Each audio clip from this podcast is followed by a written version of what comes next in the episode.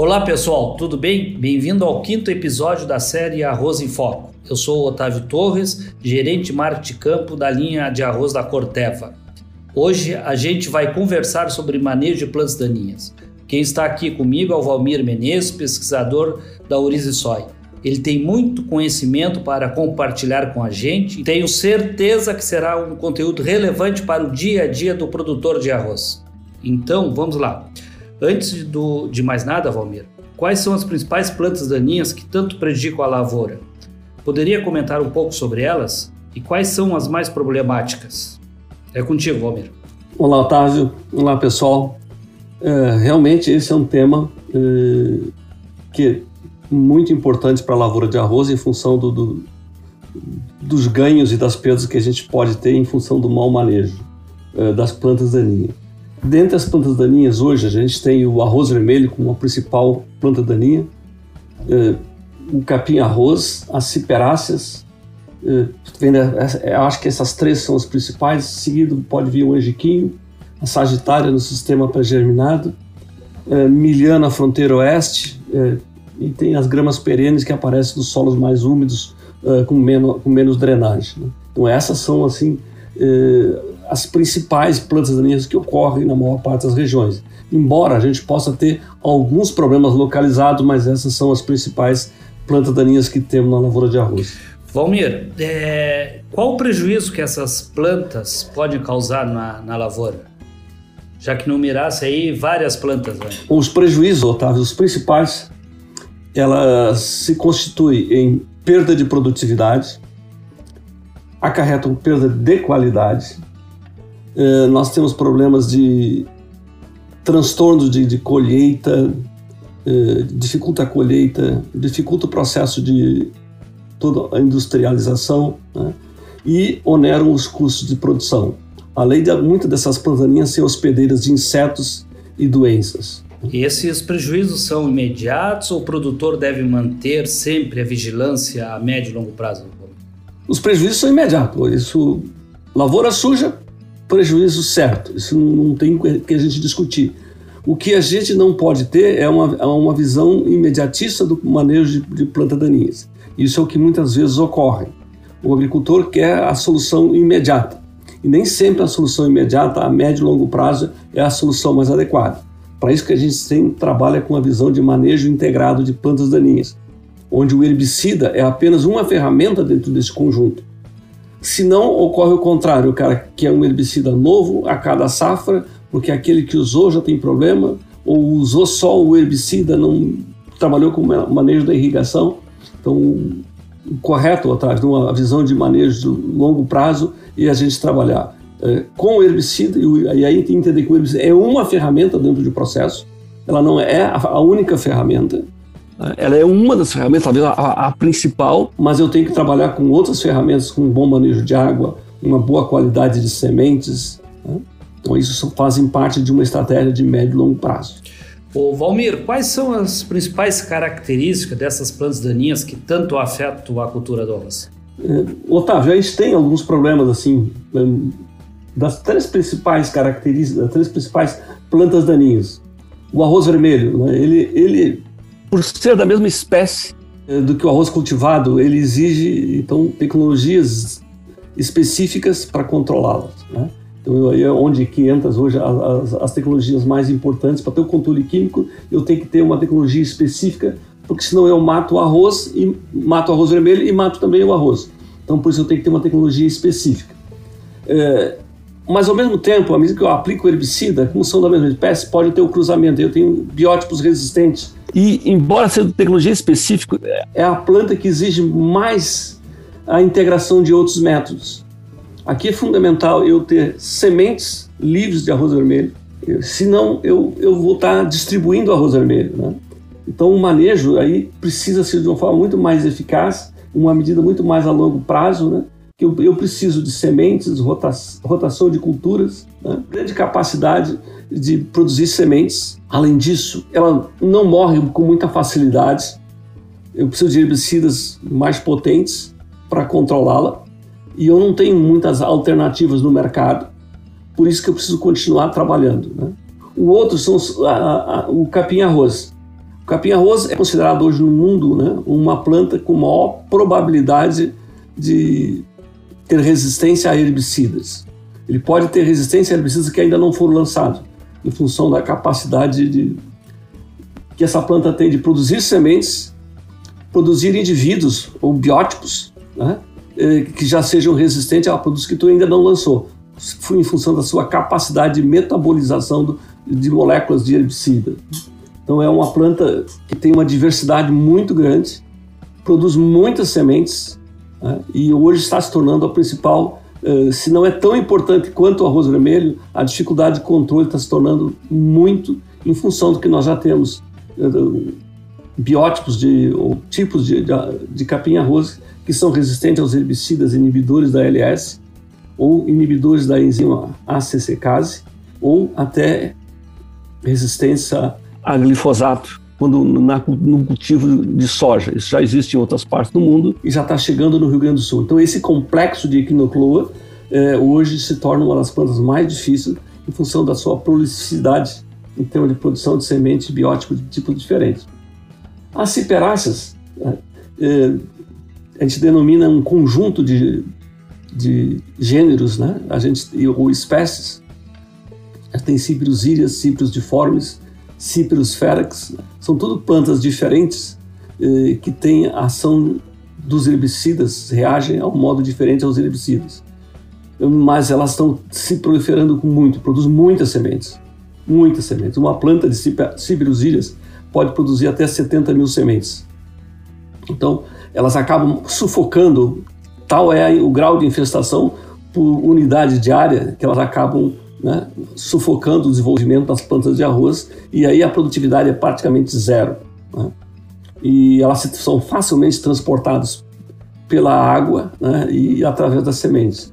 É, Para todos, elas se multiplicam por sementes, essas, essas espécies, e elas são terrivelmente distribuídas pelo homem. Aliás, o homem é o principal distribuidor de sementes de invasoras em, em todo o mundo, né? nós não somos diferentes. Então a gente tem que ter um cuidado especial para não estar tá transferindo sementes de uma área para outra, né? E, e às vezes já semeando problemas. Né? Recentemente a gente encontrou um, uma espécie de ciperáceas é, que não existia no Rio Grande do Sul, existe nos, nos Estados Unidos, mas ela apareceu, né? provavelmente vindo com um carregamento de sementes foi comprado dos Estados Unidos. Só para vocês terem ideia a importância que a gente tem é, hoje a qualidade da semente no manejo de plantas daninhas. E por outro lado, nas ciperáceas, Otávio, nós temos alguns problemas. Né? Primeiro, é, a maioria das ciperáceas que são resistentes a LS, nós não temos, ou temos duas opções, melhor dizendo. Nós temos uma opção antiga que foi buscada lá atrás, que é o Basagran, já não era mais usado na lavoura, para poder controlar essa espécie. E agora foi lançado o Loyant pela, pela Corteva, que também é uma ferramenta para manejo de plantaninho. Ou seja, nós só temos duas ferramentas. Olha a importância eh, que isso se torna numa, na estratégia de manejo dessas invasoras. Pois é, Valmir, é, a, tua, a tua explanação foi bastante interessante, muito importante conseguimos reconhecer essas plantas daninhas que tanto afetam a cultura do arroz. Valmir, o que, que uma planta daninha pode causar de redução de produtividade numa lavoura de arroz? Otávio, eu, casualmente eu tenho trabalhado agora no, nos ensaios de pesquisa, eh, na análise de uns quantos relatórios. Quando foi melhor, foi 50%. Mas geralmente a, a produtividade da, da testemunha infestada sem controle está na faixa de 2.500 quilos, às vezes nem isto, né? às vezes menos de 1.700 quilos, e aí tu vai ter as testemunhas, as parcelas produzindo 10, 11, 12 mil quilos. Ou seja, chega a ser cinco vezes mais, né? ou mais que a gente vê a, a produtividade do arroz. Sem falar na qualidade, né, Otávio? Porque se você manda para a indústria um produto que não é, que tem arroz vermelho, ou sementes de angiquinho, ou sementes de outras invasoras, a indústria acaba gravando o produtor, porque isso elas têm um custo extra para tirar essa semente do arroz que vai para o mercado.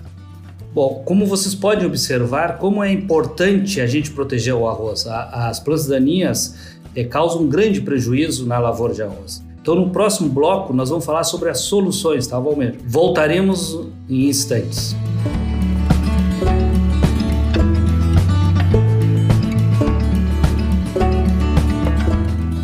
Já falasse algum, algum monitoramento e as melhores práticas para elas, mas teria mais algum comentário a fazer eh, com relação às práticas que podemos utilizar para o controle de capim-arroz, a ciperácea, a própria sagitária, essas outras ervas?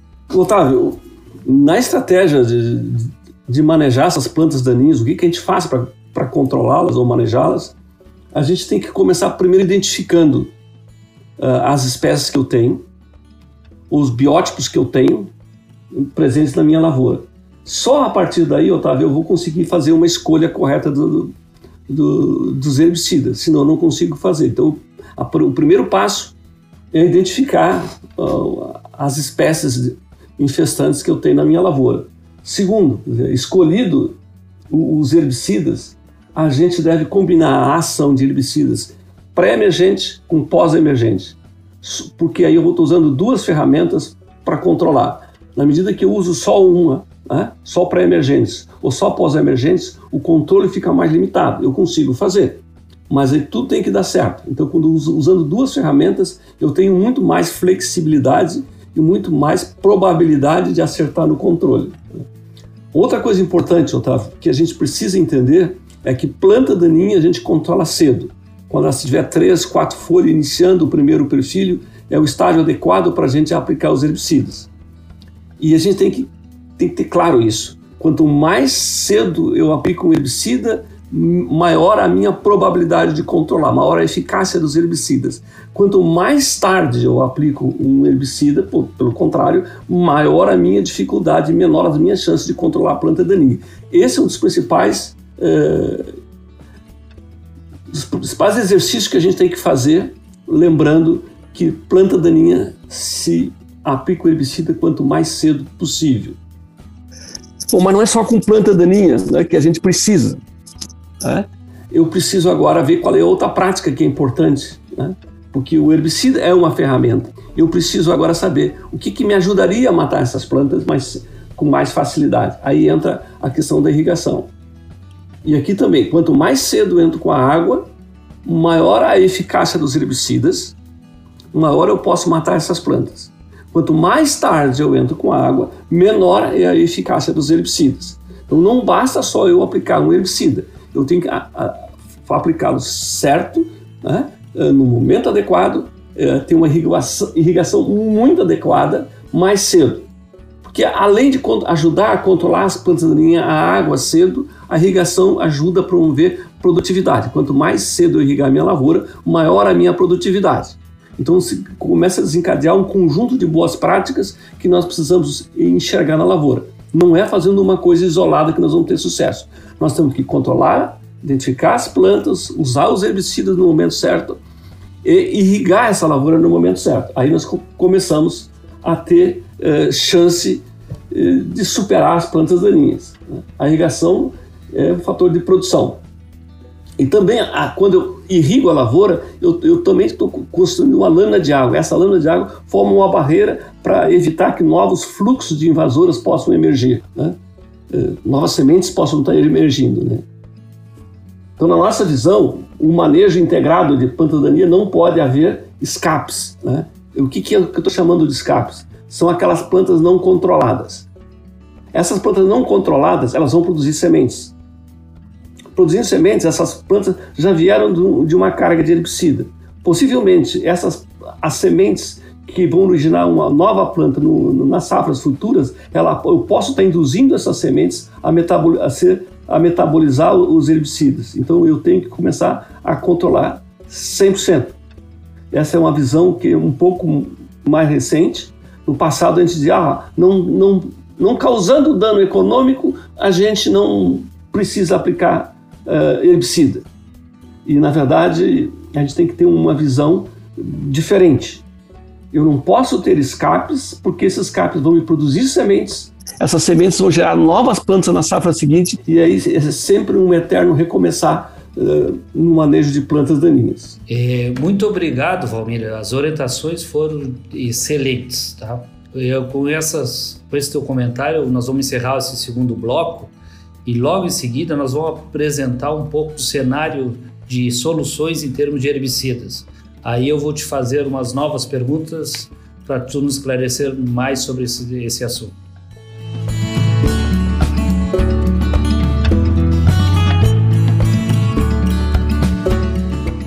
Pessoal, estamos de volta e agora eu vou solicitar ao Valmir que fale sobre herbicidas, tá? como eles agem e por que são importantes e como escolher o mais adequado para o controle dessas plantas.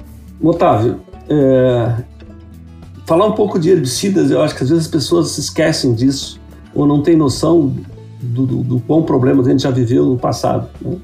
Então, o herbicida é a principal ferramenta que nós temos para manejar plantas daninhas em arroz irrigado e nas outras culturas. Né? Sem o uso de herbicidas, Otávio, nós não estaríamos produzindo a quantidade de alimentos e fibras vindos da agricultura hoje. Né? Eh, no passado, né, não existe mais espaço como no passado, que era o controle mecânico. Né? Então, herbicida é a forma mais eficaz em, em termos de, de, eficiência no controle e em termos de custo. Né? Eu me lembro, isso, claro que já faz algum tempinho, né? quando os, o, as esposas, os filhos dos agricultores, crianças, meninas e meninos, ficavam arrancando arroz vermelho ou outras plantaninhas nas lavouras da, da pequena propriedade da Depressão Central. Então isso me leva, né, sempre me remonta quando se fala em planta daninha, a importância dos herbicidas, inclusive socialmente, né? Então, quando no verão muitas das famílias do pessoal que mora na cidade se dirigia à praia, né? O pessoal do campo ficava arrancando planta daninha na mão. Então acho que não, existe mais espaço para isso.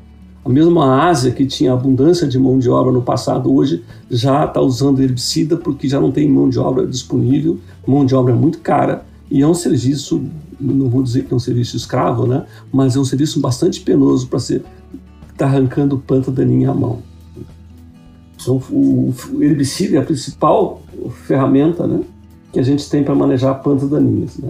E todos nós temos que mudar um pouco né, ou entender bem. É, e eu sempre tenho dito isso. É, à medida que um, uma companhia lança um herbicida no mercado, é, esse herbicida deixa de pertencer para a companhia, mas e, e, ele passa a ser uma ferramenta de trabalho dos agricultores. Por que, que eu, eu passo essa mensagem? Porque se ela é uma ferramenta do agricultor, é, não é só a companhia que tem que cuidar e preservar a longevidade dessa molécula. Se ela é importante para o agricultor, o agricultor tem que uh, cuidar dessa ferramenta tão, tão bem quanto ele cuida do seu trator, da sua pá. Né? Então, isso para mim é extremamente importante, Otávio. Os herbicidas são os mais eficazes para manejo e nós temos que preservar. E quando nós, eu estou falando, é, as companhias que lançam os produtos, os técnicos, né? Seja de que setor for, né? e o próprio agricultor, porque o herbicida é uma ferramenta que não é mais da companhia, é uma ferramenta do agricultor, e por isso ela deve ser preservada ao máximo. Valmir, é, é isso aí mesmo. E, tá? Eu vou aproveitar agora para fazer para o nosso ouvinte fazer uma apresentação de um produto que a Corteva passou a incluir no seu portfólio de arroz. Tá? Esse herbicida é o herbicida Raster, que são que conta com a soma de dois ativos que vai trazer mais flexibilidade e a, e a aplicação e a aplicação de amplo espectro no controle de plantas daninhas. Esse é um herbicida que controla que é aplicação em pós-emergente e tem um efeito residual. A absorção dele é radicular e foliar. É o herbicida Raster, que todos vocês já conhecem, uma mistura dos dois grandes produtos que a Corteva tem, que é o Racer e o Clinch. E, Valmir, tu fez um trabalho só com esse herbicida raster na safra 2021. Tu teria algum comentário para falar como utilizar esse herbicida? Otávio, o trabalho que eu fiz, né, eu já, já tinha trabalhado em pequenas parcelas com esse produto na, na, na fase de desenvolvimento, mas esse ano a gente fez um trabalho eh, de uso já em larga escala nas lavouras, com parcelas de, de torno de 6 a 10 hectares, dependendo do talhão do, do agricultor. Né? E a gente teve êxito, das 10 parcelas, a gente teve êxito total, né? em 9 e 1 a gente teve problema. Né? Então, eu, eu vou, vou, colocar por que, que nós tivemos um problema. Nessa que a gente teve um problema, a aplicação foi fora daquilo que a gente tem recomendado e que é a recomendação para o uso desse produto. Ela foi feita em, com as plantas daninhas muito fora do estágio, mas muito fora do estágio, e a água entrou mais atrasado e aí eu não tive sucesso. Agora, nas demais, Otávio, a gente teve um sucesso total. Então, o Raster é um excelente produto para controle de gramíneas e ciperáceas não resistentes, né? é, mas eu tenho que fazer cedo as coisas. Então, é um produto técnico que eu tenho que aplicar quando as plantas daninhas são pequenas eu tenho que irrigar cedo.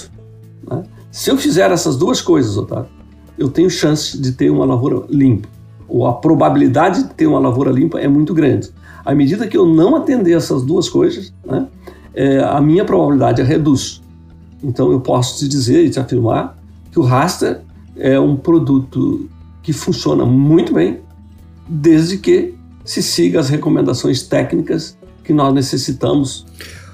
Pessoal, como vocês ouviram aí do Valmir, e, a, é importante a utilização de herbicidas no momento correto para as aplicações. A Corteva está lançando o produto Raster, mais um na linha. Você já conhece toda a linha da Corteva, Heiser, Clincher e Loint, e agora com um novo herbicida que é o Raster. Estamos encerrando nosso podcast e quero reforçar que nós aprendemos muito hoje que o Valmir falou aqui. Tá? Mas a, a lição mais importante é que o sucesso de plantas daninhas só será obtido no, com um conjunto de métodos de controle de forma integrada. Eu agradeço a presença do Valmir, mas deixo aberto aí, Valmir, se tu quiser dar, fazer a sua despedida aí. Sim, Otávio, então gostaria de agradecer a ti né, e à Corteva pela oportunidade eh, de estar passando algumas das informações que a gente ou de alguns conhecimentos que a gente tem que a gente acumulou ao longo dos anos né, para os agricultores sobre o assunto que é extremamente importante. Se a gente não controlar a planta daninha, nós não vamos ter produção de arroz. Né? E dizer né, a, a, a todos né, os que estão nos ouvindo, saúde a todos né, e cuide-se com a Covid. Muito obrigado, Valmir, e, e deixo um abraço a todos vocês e até o próximo podcast da Corteva. Atenção! Produto perigoso à saúde humana, animal e ao meio ambiente. Uso agrícola. Venda sob receituário agronômico. Consulte sempre um agrônomo. Informe-se e realize o um manejo integrado de pragas. Descarte corretamente as embalagens e os restos dos produtos. Leia atentamente e siga as instruções contidas no rótulo, na bula e na receita. E utilize os equipamentos de proteção individual.